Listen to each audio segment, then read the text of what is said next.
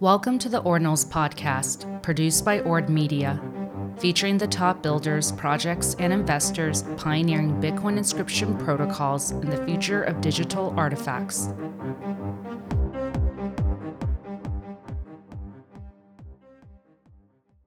Welcome, everyone, to the Ordinals podcast. I'm your host, Ragnar Lifthrasir. We finally have a guest on to talk about audio, audio inscriptions, and he's the perfect person to do it. Jim.btc. He's working on a really cool project called Audionals. So it's like audio with ordinals. So audio nulls, and it aims to create a world of possibilities for Web3 music.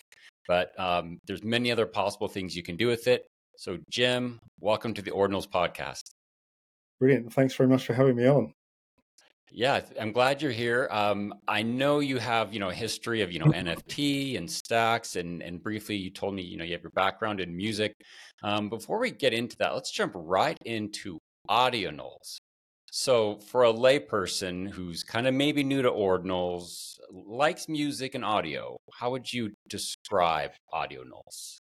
The idea for audionals was really born out of the idea of, um, you know, there being an audio source of truth um, which could be used like a library for um, some of the things which we we briefly spoke about. Some things that I uh, asked ChatGPT to come up with a list of, of potential uses just the other night because I hadn't actually expressed it myself. But probably half of the things that ChatGPT suggested in those comments were things that were already on my mind, which was things like preservation of uh, language. Uh, I have a friend, a very close friend in Australia, who's who um, you know was is, is, actually part of this this whole story of the mutiny on the Bounty, and he speaks uh, hmm. uh, a, a, an almost forgotten language uh, that's a, a, mix of Tahitian and Old English. Uh, there's only a few hundred of them that, hmm. that, exist, and you know things like that um, have been on my mind. I wanted to record him 20 years ago he ended up getting getting throat cancer and has lost his voice and so i never actually managed to record him but uh, it's just something that's been on my mind that um, you know it would be great to have this kind of uh, seed bank, if you will, f- for audio, and that's certainly one use case would be for um, you know remembering phonetics, and not to mention the the educational aspect of it as well, but actually for things that are kind of relics of the past. Um, that are to be heard and listened to. Uh, that was that was kind of where it started, and then from there, I, I was looking into ways uh, to store audio um, on the blockchain. Obviously, you can just upload audio as it is, as a, a WAV file or an MP3, um, but you're quite uh, restricted to the amount of metadata that you can attach to these things. And if we were to start um, what I'm planning to be, it's, it's a global community driven uh, uh, uh, audio library uh, for everyone to submit to and for everyone to access. And for that, we need really good indexing. We need uh, you know metadata tags that can file these this audio away so it can be pulled out um, you know through through a number of searches. And then through that process i started it's obviously quite expensive putting audio on so i wasn't going to start with long speeches or anything. And uh, something because of my history as a musician and a producer it just sort of sprung to my mind to, to test um, by putting some samples up that i could pull back in. And then I, I, I sort of had a vague idea in my head of you know in the future, it might be interesting to see if I can sequence these things. But it all kind of happened in the same move. I kind of experimented with a couple of loops, um, and then I, you know, I put them into this new. I created a new standard which I published uh, around early June, sometime called Audionals. It wasn't initially Ordinals with just an AU for audio, but then I found there was another outfit who were doing something with BRC20s. Um, a, you know, a very different project but the same name. So I quickly rebranded to Audionals um, and uh, and then sort of sort of cracked on. And then I created this uh, the standard, which is is converting the audio into base 64 um, embedded text, which then sits inside a JSON. So that JSON then becomes almost like a collector's card where you can put any data on there that you want. I've been creating this. I've got about 30 fields so far, and I'm also working through um, some fields that should hopefully make for easy interoperability with all the world's um, performing rights society. So I'll have some fields in there that will have all the right uh, formats for for sort of hopefully engaging with those too. Um, but yeah, so once I built this this sequencer and then started recalling these files, I realized that the web API does a, a really fantastic job of pulling these things together, much better than I expected. And then so I then started going down the rabbit hole of uh, creating the ordinal sequencer, uh, it's it's almost like the library is is if you think of it as a layer one, as the audio source of truth, which is is kind of containing uh, everything uh, on that layer. Oh, I sorry, I dropped out on you there for a second. Um, yeah, so if if uh, if the layer one is the audio source of truth, is the library where all of this audio exists, this sequencer is kind of like the first of many potential layer twos that I've built here, which is which has one one one use really, which is accessing musical samples um, or other samples that aren't musical, but in the idea of putting them into musical uh, sequences, which um, can then themselves be inscribed as songs, if you will. But these are not songs anything like you know them because they don't. There's no recording. Um, I'm very close to getting the first sort of uh, demo inscription made, which will be uh, a series of yeah. instructions, which is what these uh, ordinal compositions come out as, which is a series of URLs showing you where these uh, musical samples are, and then a series of instructions telling them when they should be triggered in the song. And so you end up with just this very small text file, which then using recursion uh, using the, the actual sequencer, which will be inscribed as the engine for, for driving this, I can then create a separate player which will link the song file with the sequencer in a very, very small file, which will then itself be the, the player, which will play this song. But then the, the second that no one is actually accessing the player and actively executing these instructions, there is no song. You know, there's no recording. Um, so the entire thing is is is put together in a uh, it's programmatic uh, in how it's how it's constructed. And so when when no one's actually listening to those those instructions, the song itself, although you can hear it as a song, doesn't actually exist as a recording anyway. Yeah. Which is quite interesting. Okay, well let's yeah, that's interesting. So there's a lot to break down. So let's start at the most basic because right now, I mean, you've been able anyone could inscribe an audio file. Um, so this does much more than that. So correct me where I'm wrong here, but this is basically two things. It's a protocol. Um, so the first thing that you were talking about was inscribing the audio data in the form of a base 64 embedded JSON file. So is the basic idea there that you can have text that is kind of human readable, easy to index, is that the basic purpose of doing it that way in this JSON? The the base 64 is just a way of turning audio into text. That's that's one of the the the sort of things that needs to be done here. In fact, it makes the files about 30% bigger, so it makes it a bit more expensive uh, to convert audio this way. But again, if you want it to be indexed and part of this library, then it's necessary that the thing is is is that the audio is either referenced from from another file, which is another kind of option, but that kind of complicates things. Having the audio in its own file, certainly what I, one of the things I found with making the sequencer is that I can, because I can add so much metadata that can't be added to a normal audio file, this audio can turn up at the sequencer uh, like a like a like a smart uh, sample. It, it, can turn up and it's mm. already carrying a lot of the stuff that the user might otherwise be expected to deal with. To say, okay, what speed is this? What tempo is it? What uh, pitch is it? What key is it?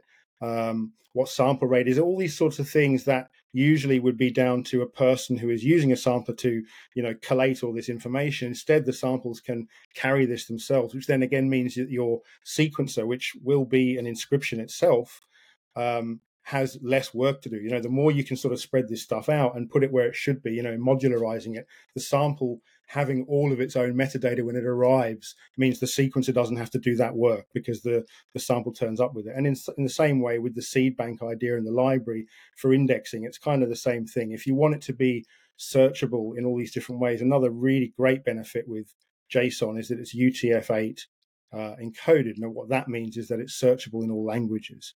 And so that again is a very important thing if you're putting together, you know, something of a museum level uh, audio record it needs to be searchable by everybody. It can't just be in English, for example. We need it to be searchable in all languages and also searchable in many different ways. It's not enough just to have the name of the file. Um, you know, there's always got to be some context, and again, you want that context to be attached to the file. Uh, you know, for for ease of searching and, and indexing. So that's um, yeah. Okay. Yeah, because otherwise, before without this, it's tough. You can upload an audio file, and there's some kind of metadata that you can, you know, attach to it, sort of. But when you're talking about it, you're trying to create an entire music library that has all the data that you would want, and then that you would want to probably update in the future. And not only that, but then you mm-hmm. want to take that what you were saying about, you know, to have that there, so then you can do things with with that. So it's not just purely static data that, that you could then make it more, is it fair to say programmatic?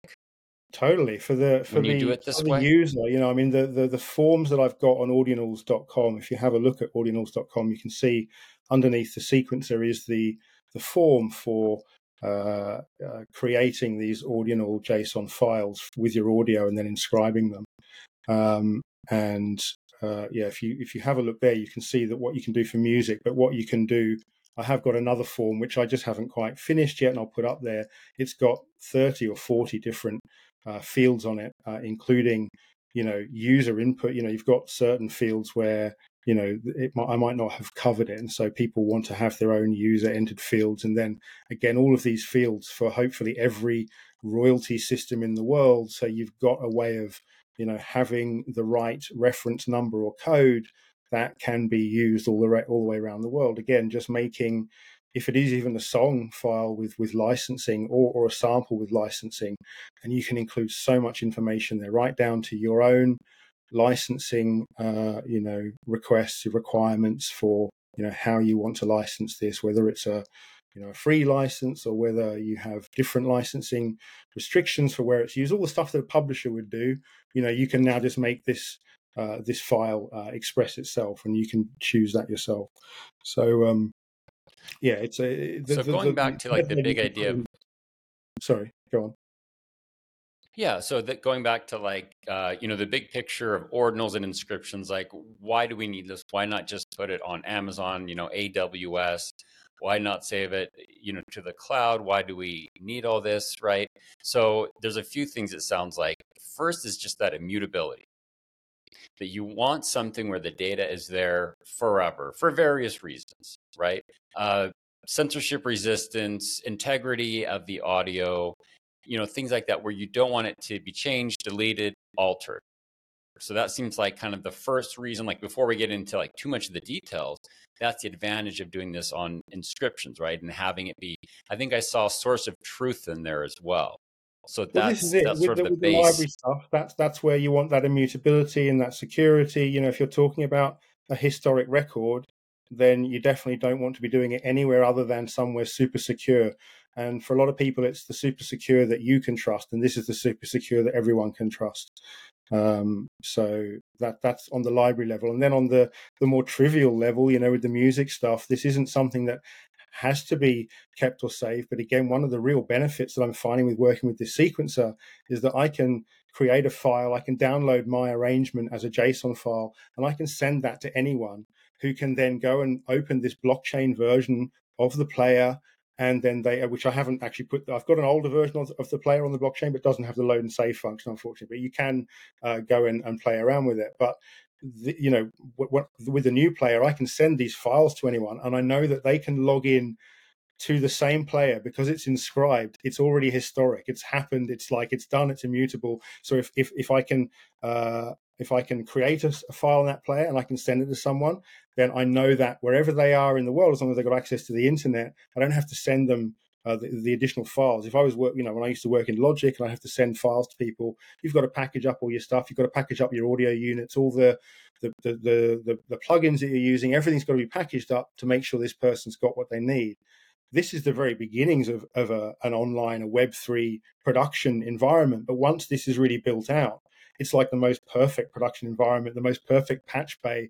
People can keep adding stuff for an eternity, but the stuff that works now will always work the same way it works. The the samples that you're using will always have the same relationship to the player. It will always be in the same place. The the instructions will always read the same, but the system can keep getting added to. You know, the sequence I'll start adding some effects and synthesizers I've been inscribing as well. And once these are all starting to be accessible, the sequencer, even if when it's an old sequencer with some basic standards like the Ordinal protocol and some other protocols that I'm coming up with for the effects units, it'll be infinitely forward compatible. You know, anything that's created in 10, 20 years, as long as it uses that protocol, it'll be able to be pulled into that sequencer, even though the sequencer itself will will probably be 20, 30 kilobytes. It's not like the end of the world. It's not a massive thing. It's something that can be updated. But it's just really interesting that, you know, what you do on that now will be the way it works forever. And that can't change no matter what anyone does to the studio, no matter how much more equipment they put in or things they add to the patch bay. The things that you can do now will never change. And that's that's really, really cool, really amazing to be able to share stuff with anyone like that. And all they need is access to the Chrome browser, really. It's so strange because you, at least I, I should say I, usually think of, you know, inscriptions as, as data, art, and just sort of kind of static files. But in fact, what's really going on is sort of it's it's functioning software. It's programmable software. It's doing things. It's not like display this JPEG. It's actual software. And that brings up a couple interesting things, as you said. So, kind of putting into my simple words, it's basically like a standard in a sense, right? It's a standard of software because you mentioned, oh, you have to have this plugin or this, uh, you know, factor, and you got, it's like no, there's just this one thing that everyone uses, and it's not like you don't need a license for it. It's open source. It's on the blockchain. Uh, it's not going to go anywhere. So that's just one cool sort of standard, like uh, way to do it. So it's standardized uh, with being open source, permissionless, no cost to it. And then you were talking about like the integrity of the files as well. Maybe this is a bad example, but I, I remember, you know, you, you'll see some great album and they say it was remastered and people don't like the remastered version, right? They want the old version or, or vice versa. But this allows you to say, okay, here's the original version that stays forever, but it can be updated, but it won't be deleted. Um, and I'm even thinking about this is slightly different example, but like books now. So books are actually being rewritten based on new political ideologies that the way things were 50 years ago. People don't like the politics back then so they actually change the text. I gotta imagine there's audio files where they would want to do that especially political speech. And what are some of those types of things where you definitely want to you know have the integrity of the original audio file besides well, just you like I think that is, like that, is, that is interesting. I mean, there's there's the idea of political speeches and things. I mean, it's almost like the internet, you know, does have some security in uh, like people have found out when they've been um uh, you know when they had all this these revenge videos people would put up and they, they can't be taken down you know there is an element of safety in the internet in that you know if anything is put on the internet it ends up just being shared and it's a bit like a blockchain. It ends up being distributed in a decentralized but it's chaotic it's untraceable but it's there. You know it's probably you know your file isn't lost lost if anyone if there's any public interest in it for example you know old speeches and things. But you know in, in the same in the same breath you know having it in one place where you just know where it is you know where it will be you know where you can access it. But then on top of that there's things like um, uh, you know, security. One of the first conversations I had with someone uh, when I spoke about this idea, uh, someone in my family actually who who sort of works in lots of different businesses, and he was saying he had been talking to his friend who is in um, uh, voice uh, voice recognition software, and he was like, "This is this is a really interesting concept for this because it's like you could."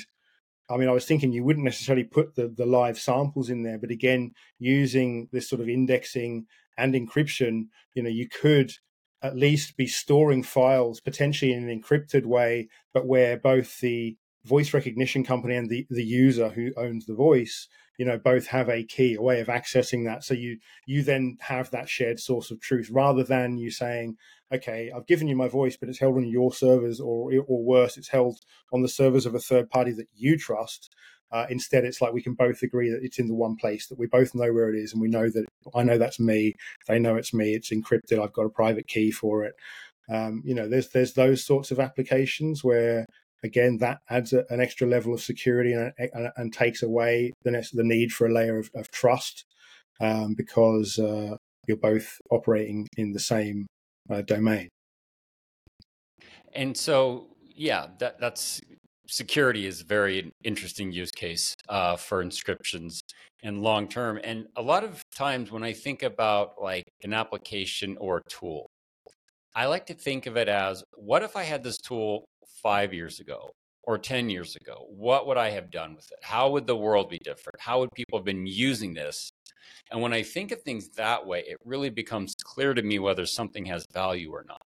And one thing for me as a person, like if this had been around five years ago, I, let's go back 30 years ago, actually. If this had been around 30 years ago, I would have loved to have recorded like a family member who has since passed away and having that story being there forever because now there's generations like my grandfather fought in World War II over Germany. He had shrapnel in his arms. I mean, you know, war veteran story type stuff. He died of cancer.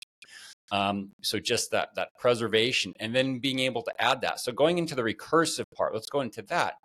You know, it'd be interesting to recursive inscriptions to add that to his audio file. Maybe another vet.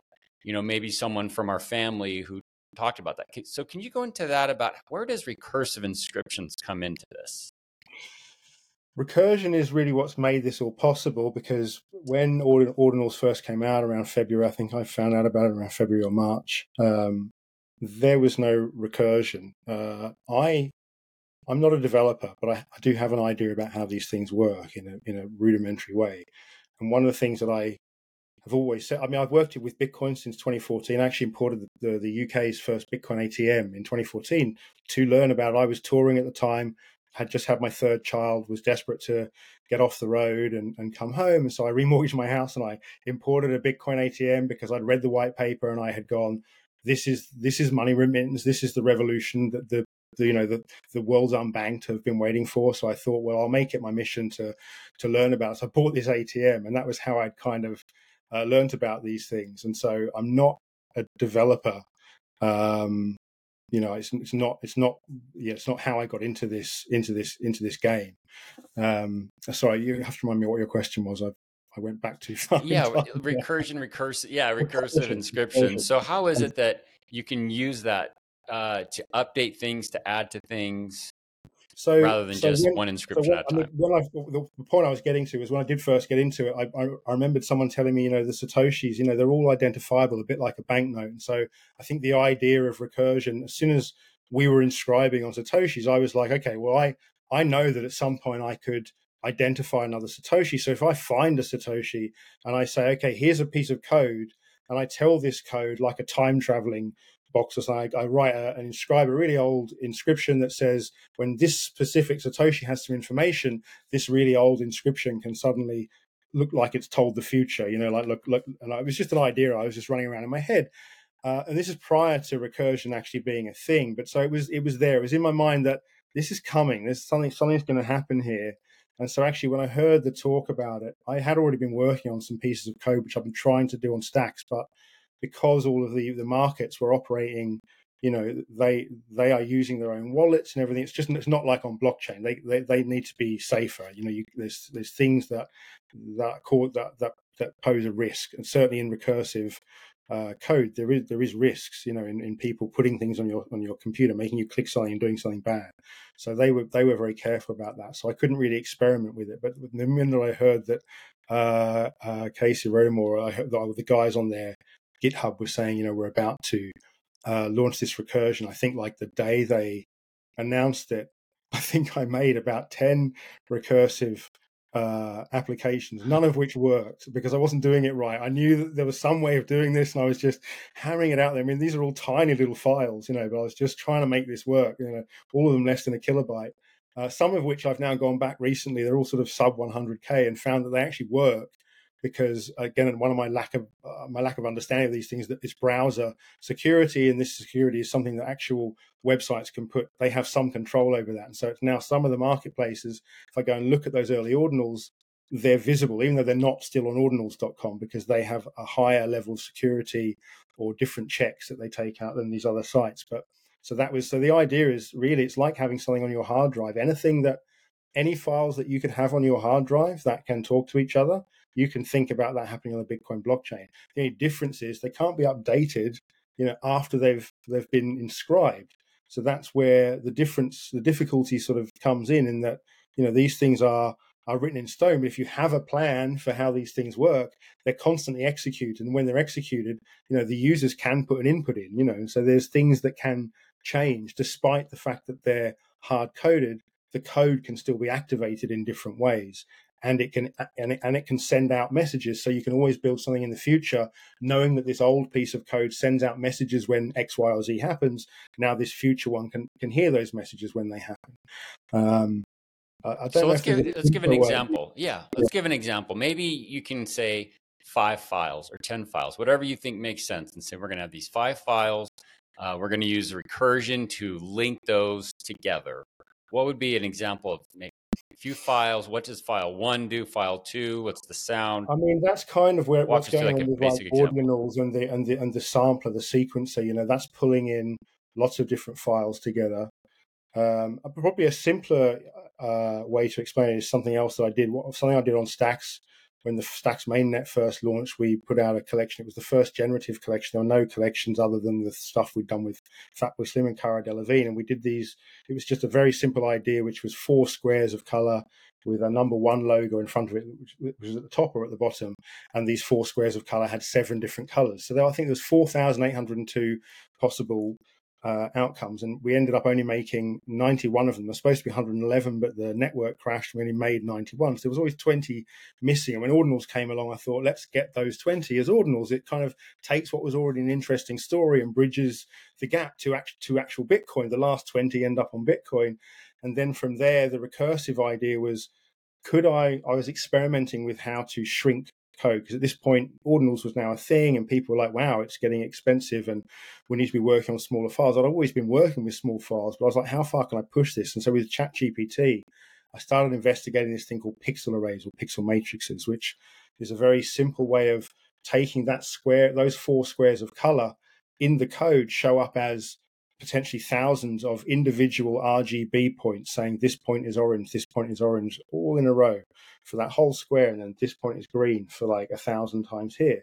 And with a pixel array, you can shorten that to almost a single line that just says, you know, 1,000 oranges here in a row. And so it just goes, okay, instead of saying it a thousand times, you just said, this is a thousand of these. And then I can do it across. I can say it's a thousand of these and a thousand this way as well. And now I've got two lines of code that now fills this entire box of Orange. And so I was experimenting with that stuff. And I then managed to make a software a HTML version of this uh, collection called the Hash One collection that was entirely code.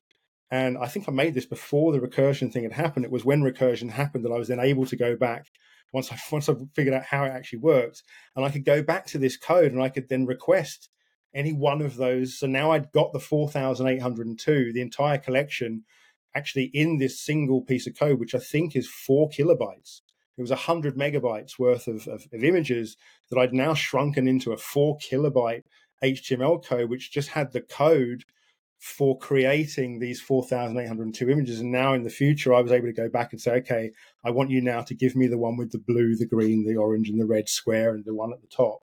And again, I can now call that with a, equally a very small piece of code. Everything's just in that that kind of engine that has all of the instructions needed to produce all of it. Um, so that was a way of just using using two. So um, in terms of like an impact on users, so whether you're a musician or you produce audio in some way, speech, whatever it might be, how does this help you? Is it just a purely economic thing? So you don't have to spend so much on your inscribing, uh, yeah. uploading files that already exist on a practical level. How does this help people? I mean, this is what where where it's interesting with the uh, the ordinal sequencer, which is like fun to play with and it's free to play with. You know, as people in, uh, add more samples, there'll be more fun you can have with the sequencer. But it basically loads up as a 64 step sequencer, and you can trigger points along the way. But where it gets interesting is once you've once you've created a song, you can then inscribe that song, as I said before, as a series of instructions, which might be already it could be two, three, five kilobytes, unless it's like a it could be a whole film score. You know, it could be like 30 kilobytes. And so that's now your song file is quite big. So now what I'm working on, and I'll have hopefully by the end of the week, is that we've got the sequencer, which is the engine, and then you make the song one time, and now you have a player that that loads the song, but it loads the song from the song's inscription into the inscription of the uh, the sequencer and plays the song. And now that file I'm hoping to get it sub one kilobyte. So that should mean that then when you're coming to distribute the actual song, you're not having to write the actual full song, you know the what the um the sheet music if you will you're not having to, to actually send that out every time with the song you've just got another piece of code that knows where the song is knows where the player is knows how to put them together and now it's got its own little ui a little player you know uh, image or whatever that, that the user can now hit play hit stop uh, but it's just a, it just plays that one song. Um, but it's it's hopefully you know the cost is still not cheap cheap but it's still around you know one to two dollars versus maybe ten dollars which already is cheap when you're thinking about an actual song. If you were to go and actually inscribe an actual song now even mp3 level it's three three three and a half megabytes. It's not even going to be possible. It, those things like people filling an entire block with like one file is it's few and far between now so at the best you could do is break it up into maybe 10 parts, which are 10 audio parts, and piece those together. Um, but so this new way of doing things is interesting. Once that library builds, it's like you've put a kick drum, you've got a snare, you've got a hi hat, you've got a bass, you've got all these things, but you're using them all them also in a recursive way. So instead of having this whole song file, you've you've just got this kick that's played 150 times. You've got this snare that's played 150 times. You've got all these individual elements that have already been paid for they're on chain. Now you're just putting them in together into this new programmatic uh, version. Uh, you know, it's a it's a song, um, but like I said, not a song like you know it because there's no recording. Um, but so that's that's really the beauty of it is that you can then create it as a file that is accessed by another file. Now, if you want to make a hundred of these, okay, it's only going to cost you a hundred or two hundred dollars to put out, uh, you know, a hundred players that all hold your song uh, the player itself is also quite interactive. It can listen to the song. I've, I've already built one where when you know when you hit play, it's listening to the tempo of the song and some of the instruments, and it's animating certain parts of the player. Mm. That can all be very easily tied in together. Some of that I hope to hand over. So as a musician, you can then say, I really like when the headphones on this player like animate at a certain time, but I want it to animate with this instrument. I want it to come on at this time, and they can kind of program all that before inscribing it, so they know that when their player goes out, uh, you know, they've had a little extra touch on it. It's not just the song. They've added some additional flourishes, and also there's more recursion. There's always, at the moment, I'm building a player that is just a player, but there'll be options for people to add their own cover art, even their own music videos. Uh, and I, I yet to yet to say whether I could sync the music videos up. At some point, there'll be a way to do that. Um, I'm working on a project at the moment with Counterfeit Culture to create a music video where we're linking a video that also is being you know programmatically assembled inscribed frame by frame uh, and then i've got to sort of build a, a, piece of software which will bring all these frames together into a film with the music and sound in time uh, you know there's there's a whole world here you know once i'm doing a lot of the hard work mm. now but once there are more of these there will be i promise you there will be all of these um, kind of labs or whatever you know platforms online for doing this stuff i'm doing it manually now but pretty soon it'll be really easy to say, okay, take this sequence of images and you know redo it. You'll probably end up having fans of a film where there's like millions of fans going, let's between us inscribe every frame of this movie uh, and the sound so it can be recursively pulled together. If there's enough money there, yes, it'll cost a fortune. There's enough people. Uh, if the will if the will is there, then there is a way. You know, these people could put entire films, classic films, you know, online. In fact, I probably shouldn't be suggesting that because there's obviously a, um, you know, copyright, copyright. thing, and that's. Uh, yeah. Uh, but but at any rate, it's just that there's nothing. Nothing is is not possible. What what probably is interesting is maybe someone making a film that way. You know, making a film and then having it actually released the way I'm putting out songs, which is there is no film. There's just a series of instructions that if you execute them, they will create the film in front of your eyes. Um, and that's that's this kind of programmatic uh, procedure. Yeah. So then in a way it really helps creatives because you already have like a lot of the substrates that you will need to do that. And then uh, the other thing is, you know, with art there's always this idea that no artist really is build something completely brand new, but you build on the work of previous artists, right? We stand on the shoulders of giants. And so when you have these different files that you can kind of program, connect together, you can take the best ones and really make something really special. And I was kind of talking about recursion with Danny Yang, you know, on Chain Monkeys. And we were talking about the files. One way to sort of see which audio files might be the most valuable isn't necessarily like a song that sold for the most. It's it's more like what sound audio files that you upload are referenced the most or library, whatever it is. And so that's also a way to sort of establish the value of something. It's like, hey, you know, all these great artists used file A, B, C, and D that Jim.btc yeah. inscribed, you know, way back in 2023, and they're still using all of his great stuff. So it's sort of like a histor- historical record of like what has been the most useful, impactful That's inscriptions. The and the earlier you do that, right? Has that has that information built into it, so you have that ledger there. You know, from the minute people are inscribing songs, it's like here's every sample I used, and if you look at that sample, there's the owner. You know, I don't even I don't know who they are, but I know that if I'm going to pay someone for this song, I know who who it needs to be. Uh, and again, that owner also has been able to through the ordinal uh, protocol put all that metadata in there, so they can also say like this is licensable um, unless you're going to pay me for it, you can't use it. so therefore, if I then take my composition to a record label and they say, "Oh look, there's a sample in here," again, they put a lot of time and effort and money into this stuff, into checking samples. Whereas if this just the song arrives and it's it's got a built-in ledger saying, "Okay, here's the song," and if you click on each of these links, it takes you to the to the sample and if it's an ordinal sample, it's also now got its licensing information in there. And again, someone can just build some software. So even as a label, I don't even have to do that. You just literally, this software just looks at it and goes, yeah, you've used a sample that I'm not prepared to pay for. But then that musician can also just very quickly just go and go, okay, well, I've just got to swap out that sample because I'm not even mixing this to give it to you. It, it, it's in its, uh, um, you know, sheet music form. And so all I have to do is go and go, okay, all of those that line there just changes to a new sample that, that is license free or whatever, and straight back to the label, you know, for uh, for checking. So yeah, yeah. Very... So I could see why a lot of people benefit from this. And one one thing to think about that I think is fun sometimes is who does it who might not like it. Like it's it's fun to think about who likes it, but it's also who might not like this. Can you think of any examples oh, or people? Or... well, let's hear it. I mean, coming from it. the music industry, you know, this is something that I have these conversations with musicians, both people who are very uh, established as well as uh, you know grassroots musicians all the time. You know, the musician music industry is a it's a beast, and it's uh, it's had it's it's like the banking uh, sector. It's, it's not really any different. They're not going to uh, let anything go quickly. We've we've had several revolutions that we thought were going to completely le- level the playing field, they never did. And in fact, the playing field for music, I don't think can ever truly be level because there will always be a need for uh, you know the the trendsetters, you know the, the, the the radio pluggers of the world, you know people who tell the the people what to play. You know that's always going to be there.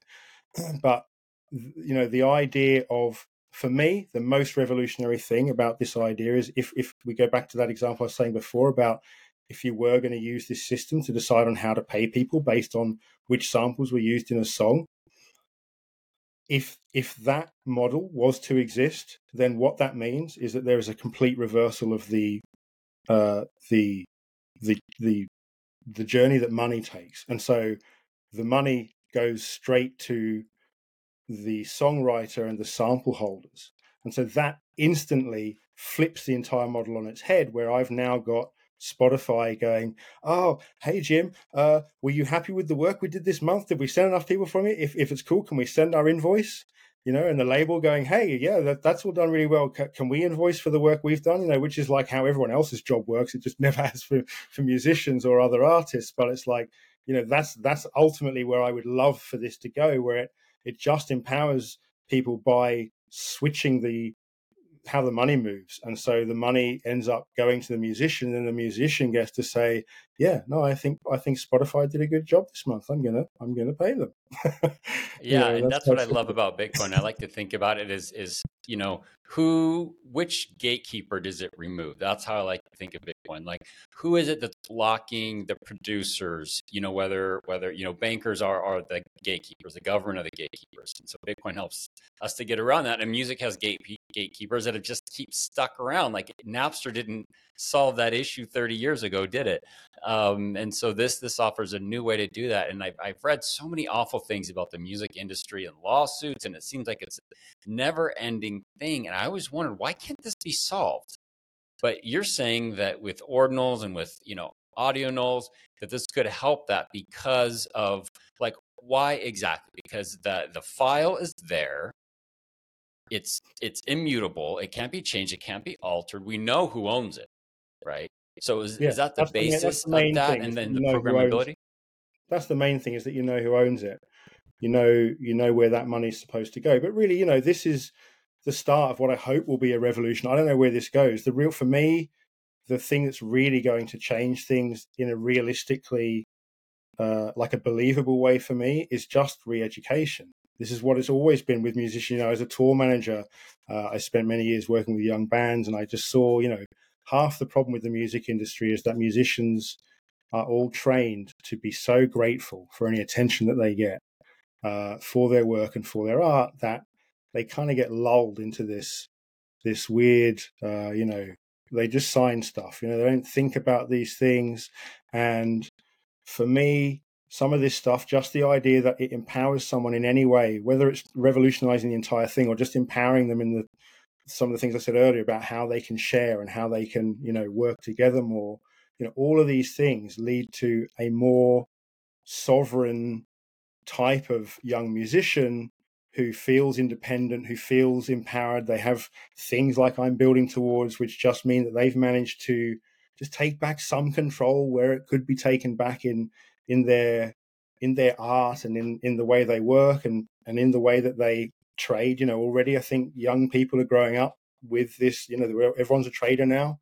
That's not just the you know left to the rich and and, and all, all of that. And so I think the, the quicker we get to musicians who walk into a lawyer's office like like like with a completely different attitude uh that is why why should i sign this why what are you doing for that you know that's that's that's what really changes the music industry you know once there's just a bunch of musicians who are actually looking out for what's good for them and taking that money back taking that power back that's how eventually that power gets gets eaten away because it's not going to let it happen any other way um, so it's an issue of ownership and distribution that yeah solves that. Okay. Yeah, yeah, that make that makes sense. I'd love to hear that. You know, I, I'm always kind of rooting for kind of the underdog, the producers, the makers, the people who actually do the work, and I'm less sympathetic to the suits and the lawyers and the, and the you know the capitalists who extract value. So I love seeing that you know inscriptions are beyond just monkey JPEGs. That it's also empowering of, of creative people, ownership. I mean, as, as, a um, musician, um, you would have to go through your publishers, for example, to get all the information about where and when your music was used.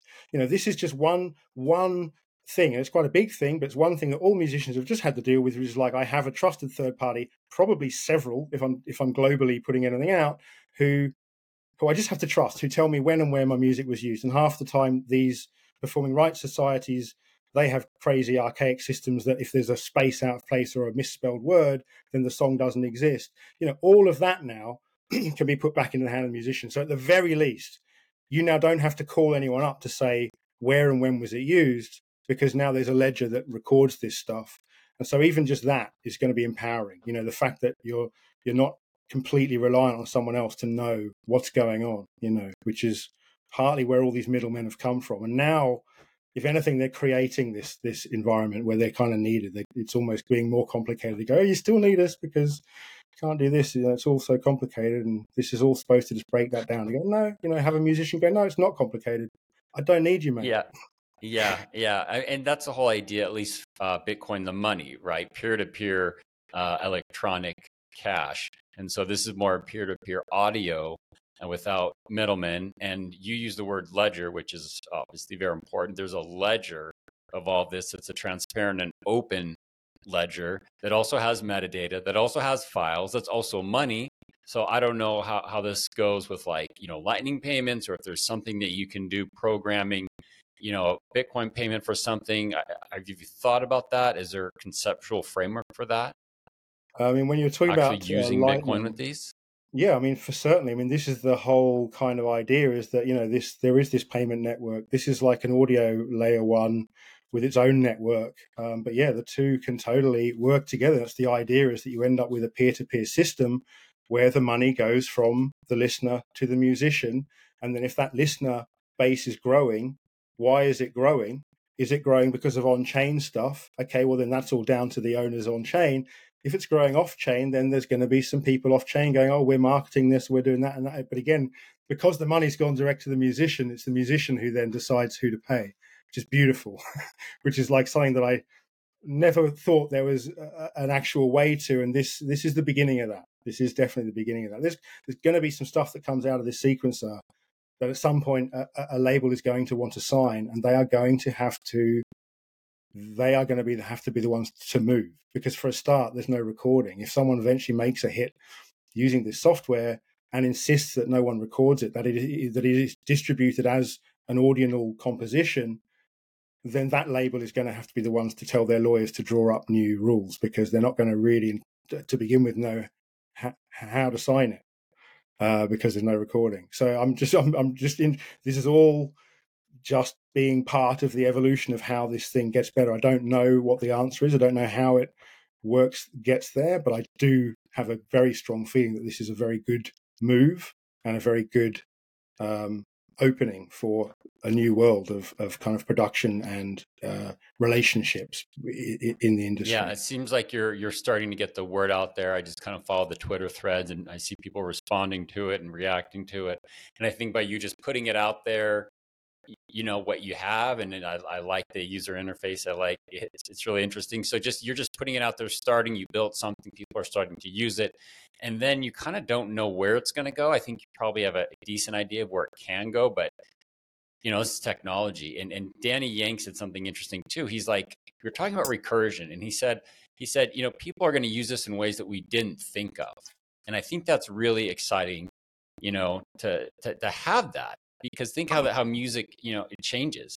And so the things you're building now someone's going to use it and you're like oh, well that's so obvious now. I didn't why didn't i can't wait that? for that. I can't wait for that. I mean that's what that's what the open source environment is is best for. You know that's kind of why you know i'm not a developer i'm a musician. I built the sequencer because it was going to be well again like i said it was almost an accident falling into it but then i started really working on it because i realized how much fun and how well it worked. And so I kept working on it, but all the time thinking at some point, some actual digital synth emulation genius is going to spot this and go, oh my God, I want to do this stuff on Bitcoin. And then hopefully get into, I mean, I have created a, a GitHub for the sequencer, like a public GitHub.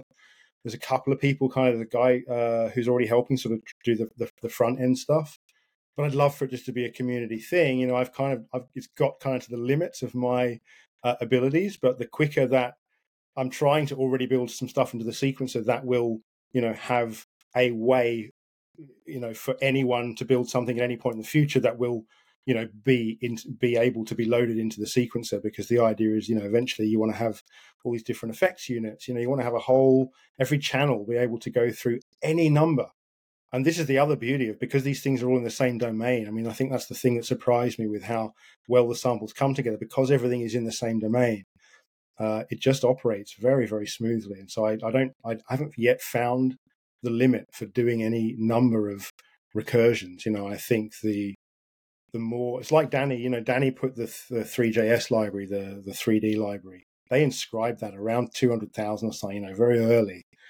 And I didn't hear about that until I don't know, a month ago or, or a little little bit before, maybe a week before they actually uh, announced and launched it. I heard about it through someone who was uh, working with them and was kind enough to send me the links. I'd been on a few chats saying I was working uh, on this other project with these 3D models that I was trying to build, and I'd been trying to build my own 3D libraries uh, inscribing because three.js was it was out of my budget to do that. It's like 350 kilobytes, but I was taking the bits I needed to build my own libraries. And then I hear, oh, these guys have already inscribed it and they inscribed it months ago. And it's like, oh my God, how much foresight is that? Someone just contacted me the other day, I think, who has inscribed MIDI.js. And then I just need someone to inscribe tone.js. And then on the music side, we can have, you know, library access to things that will again increase the efficiency, the timing, the stability uh, of, of the sequencer. So, um, yeah, I mean, Danny was uh, amazing. Yeah, he saw that pretty early. Yeah. yeah. I was yeah. going to ask you, you brought up Chat GPT. Um, yeah. You had this Twitter thread where you asked Chat GPT, like, what are the, you know, 20 things I think you can do with this? Um, and also to summarize. So you, you, you have used that, I think, to maybe explain things and maybe to even um, kind of brainstorm a little bit. I'm, I'm thinking about if you have all these files as inscriptions, right? I wonder if AI can pull from all that. So you might say, okay, I want a soundtrack to my movie that sounds like this, that, that, that whatever it is, the prompts are you have to do. And they'll pull yes. from these audio files That's and then use a recursion. Have you, what, what do you think about I that? Mean, this, this again would mean that like the library right now is just so small. Whether AI could eventually be, probably would be powerful enough at some point to just be able to just scour for audio but obviously having it kind of in the ordinal standard where it's all indexed. Once we have an indexer, that's a really neat idea. Because one of the things I had a conversation with someone quite recently with a, a gaming company, They're like, how could this interact with games? I'm like, in such an amazing way because this is all algorithmic. You know, it doesn't. The songs don't become mixes; they are an algorithm. They are instructions on on putting things together, and so your game can algorithmically interact with a song in a way like never before. Like, so when a character gets a level up, rather than going, well, we want to have like three different theme tunes for this character, depending on their level, you can now have a, a theme tune that literally evolves alongside the character. So as the character like finds, you know, picks up some some instrument or object or something, that that just changes like the effect on this instrument, or it changes the timing of like the hi hat, or it just changes, you know, the from a from a from a major to a minor tone, or anything you want to do can be done in really small uh, iterative steps. So it's like you could have like a sort of soundtrack that evolves as much as your character evolves without ever being part of the same, you know, without being written, you know, to work with one another. You can sort of find a way to go, okay, we're going to build songs that have this way of evolving uh, through instructions that come out of our game saying, okay, you know, such and such has happened. What does that change in the song? And it can be anything it changes in the song. You know, once we've got a full production environment and an enormous library, uh, of songs. That again does depend on that. At the moment, the library is probably only around hundred samples or something. Um, it'll get there though. Definitely, it'll yeah, be so, it'll yeah. be big enough. So then, people like that, companies like that, don't have to necessarily write the music. It's more so than they need to think about programming the music. Because you were like, talking, they could work with a musician. They could do it themselves, yeah. or they could work with a musician to sort of, uh, you know, it can work in any way they want. All they ultimately want is to have a song that exists in this programmatic algorithmic state that then their algorithm can go okay we're just gonna we let's play. Let's just i'm gonna when i when i change this you do that. When i do that you do that you know and just sort of the sky's the limit. Like you said before i can't wait to see what people do with this stuff. I've taken it as far as i can as like an individual and now i'm kind of more playing with it than anything and just trying to figure out uh, some of the, uh, the the sort of more boring parts to getting the standard to work really well for people um, but yeah, I just can't wait to see what people do with this. I know it's going to be mind blowing because even what I think, and I do think about this stuff a lot. I think about what's possible, but there's stuff that's just not possible now because of some of these other little bits of software that don't exist yet. But that's going to never end. I mean, people are going to.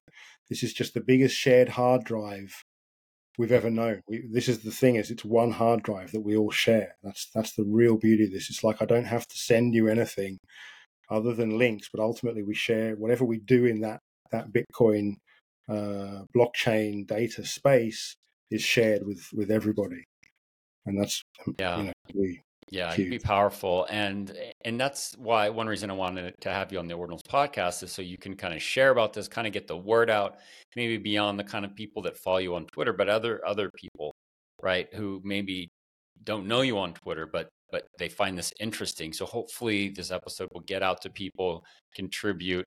Um, I think like a lot of things, it just takes a little bit of time. It takes one person to kind of do this one weird thing, and people, oh, I get it, you know, in some weird way.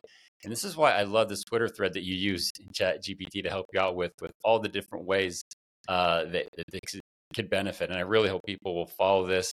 I'm just going to scroll through these really quick, just so they're on record and we could just kind of uh, dive in there. We have a few minutes left, but I'll just hit a few. So besides just kind of music files, here's here's a few I'm going to run through really fast. Historical records like important speeches, public addresses, uh, language preservation. So you have endangered languages, uh, which would be very interesting. You can combine different words to say different things. Another one is education, so people could access, you know, reliable audio content. Proof of authenticity is another one. So we kind of talked about that one though, about the you know the source of truth for authentic recordings. Um, number six was auditory health research. So you could have a collection of these health related audio like heartbeats, breathing patterns. I think having a standard thing That'd to measure like you know when you do it, when you do an audio, when you do a test on your ears, that'd be interesting to have them on there. Just because, again, it's like any technician in the world could use those, knowing that you know it is the same sound. It's it is, it is exactly the same sound that you've been told to use, rather than you know that, that's interesting. I hadn't thought about that one until you just said that. Yeah, the the the, the um, integrity of the sound. So you're not having a standard, you know, and it's like that. That's the yeah. standard. That's the one you use, and that's that's the standard. Like they have that crazy weight that's like one kilogram ball that's like kept in a yeah. vacuum somewhere. You know, it's like okay, now we've got that. Those audio standards can exist here, where you all agree this is the standard for X, Y, and Z sound. Yeah, I love that. A few more um, scientific data preservation. So, audio data related to like wildlife, space exploration could be uh, have be there for future research, um, public service announcements, emergency warnings, uh, and I like this one, number 10, personal mementos, like voice recordings, wedding vows, children's first words. Like, this is what I think of, Jim. Like, if you were to upload various files from like when you got married and the birth of your child, and then it's their birthday, and then they graduate from high school and they, you know, they, they win this award, and then you could use recursion to kind of put all those things together. Have you thought about like more personal things like that? I mean, I, I, I proposed to my wife uh, on the edges of, of the CD, I, I, actually was about six months later than I meant to propose, and we'd had a few arguments about it. She thought I was never going to ask her. It's like I'm just waiting for the album to get finished. But once I had it finished, it was written around the edge of the album. So I'm very sentimental like this. And when you were talking about going back 30 years, I'm like, this is probably what I would have done. Would have been, you know, maybe a um, a proposal that I that I inscribed or something. You know, like an audio proposal would have been nice. You know, like a song uh, you know, and the words uh, or something, you know. But yeah, I, am totally down with all that sort of stuff. I, and, like you said earlier as well, you know, old relatives and stuff, you know, pulling these things in, it can be very meaningful, you know, having those those sorts of things. And that's not just restricted to audio either. I think that there'll be. I mean, my standard. I haven't looked at it with video, but I'm guessing just using the same standard would apply to to video as well. So people could take um, you know, short clips. I mean, they want to be short, but again, if, if the if the money's there, you know, cut them up into mm-hmm. different pieces, but then using the same standard probably to convert it to base 64, your audio and your video into a single text document, which is then put into a um, the same uh, standard with all the metadata, and then you can again just pull those back together to make your. And again, with AI saying, you know, make me a yeah. mix that's uh, all about the, the times we spent here or there or whatever, a bit like the, your iPhone does these days. Yeah, I, I love that. It's the future mixtape, right? The, the, the mixtape comes back, but it's audio, visual, it's sounds, it's voice, it's songs. A lot of exciting stuff here, Jim. I'm really glad you came on the, the show. I think this is going to hopefully spread awareness of your project, of what's possible. Um, and also, it's opened my mind to, well, how it works, first of all, but then also what you can do with it. So I'm really going to be happy to share this. Um, I want to finish on one question that I ask all of our guests. And I think for you, I know you're going to have a good answer. And the question is Is there one inscription or several inscriptions that you would never sell or transfer? And if so, what are they and why? Um, I don't have a, a huge amount. I don't have any massively valuable inscriptions or anything. I've got some early ones, but I think pro- possibly like my the first audio one that I that I made, uh, my first Audional, um, uh, maybe the first sequencer. I mean, you know, I've made I did inscribe the first sequencer, but uh, so it's there for anyone to use. No one needs to uh, to to own it to use it. So I've no reason to uh, yeah. to give that away. I mean, unless it was worth an absolute fortune, and then I would because I could always use it every day because it's just there on the blockchain. So uh, I don't know. I don't know how yeah. all this stuff. I don't really know where the value proposition is sometimes in these things, other than being early. You know, I get that, and so I think yeah. with these things, you know, there is that there is that value to these things that I've made in that they were the first uh, of, of, their kind. It's also subjective value, right? I asked mm-hmm. Charlie Spears, and, and sometimes that's not, well, it's this thing that's worth a lot of money now. It's just something really sentimental uh, to him that he would say, doesn't, it's so sentimental. I, I would never even transfer it. I can't even think about selling it. It's more, you know, even that. And I think that's going to become more common as more people use it. They, more like non commercial inscriptions, I guess yes. I would call them. Yeah, it's things that are um, made for yourself, you know. Yeah. I well, I'm, again, Jim, I want to thank you for coming on the Ordinals podcast. Everyone, please check out what Jim is doing. So, Jim, where where can people learn about you know Audionals and then the other stuff you're doing? Uh, so they can go to audionals.com, which is audio n a l s.com, and then they can play with the sequencer and they can upload some uh, so inscribe some samples and if they're really into it i'd love it if people would uh, donate to help me with my research because at the moment i don't uh, really have much income from this stuff if anything. Uh, so that would be great as well. And then also check out this is number one.com which is the uh, the original um, uh, platform that we set up on stacks doing uh, all amazing layer 2 nft things. And you can follow me on twitter. It's jim.btc with the dot spelt dot J I M D O T B T C uh, is my handle on Twitter, and follow at Audionals as well. And uh, yeah, just uh, stay tuned and get in touch. I love hearing from people. I love uh, working with people. Um, so yeah, if, uh, if you're in, into this stuff, give me a shout. I'll uh, I'll always answer. Please, please do so. I, I recommend everyone do that. Obviously, Jim's a collaborative guy creative guy experience that's another good thing about age right is jim's got the experience with music and everything else. So a great resource for everyone. And again one last time jim thanks for coming on the podcast. Thank you thanks for having me on ragnar. It's been a great chat. I really appreciate it. Thank you. We hope you enjoyed this episode. Please rate and review our show. Subscribe to the ordinals podcast on spotify itunes or your favorite app and follow us on Twitter at the OrdPod. Drop us a line at podcast at ord.media for topics you'd like us to cover or guests you'd like us to interview. Ordinals 2024 conference is taking place in Nashville. Early bird passes are available now. Visit ord.media and sign up for our newsletter. Thanks for listening to the Ordinals podcast, produced by Ord Media.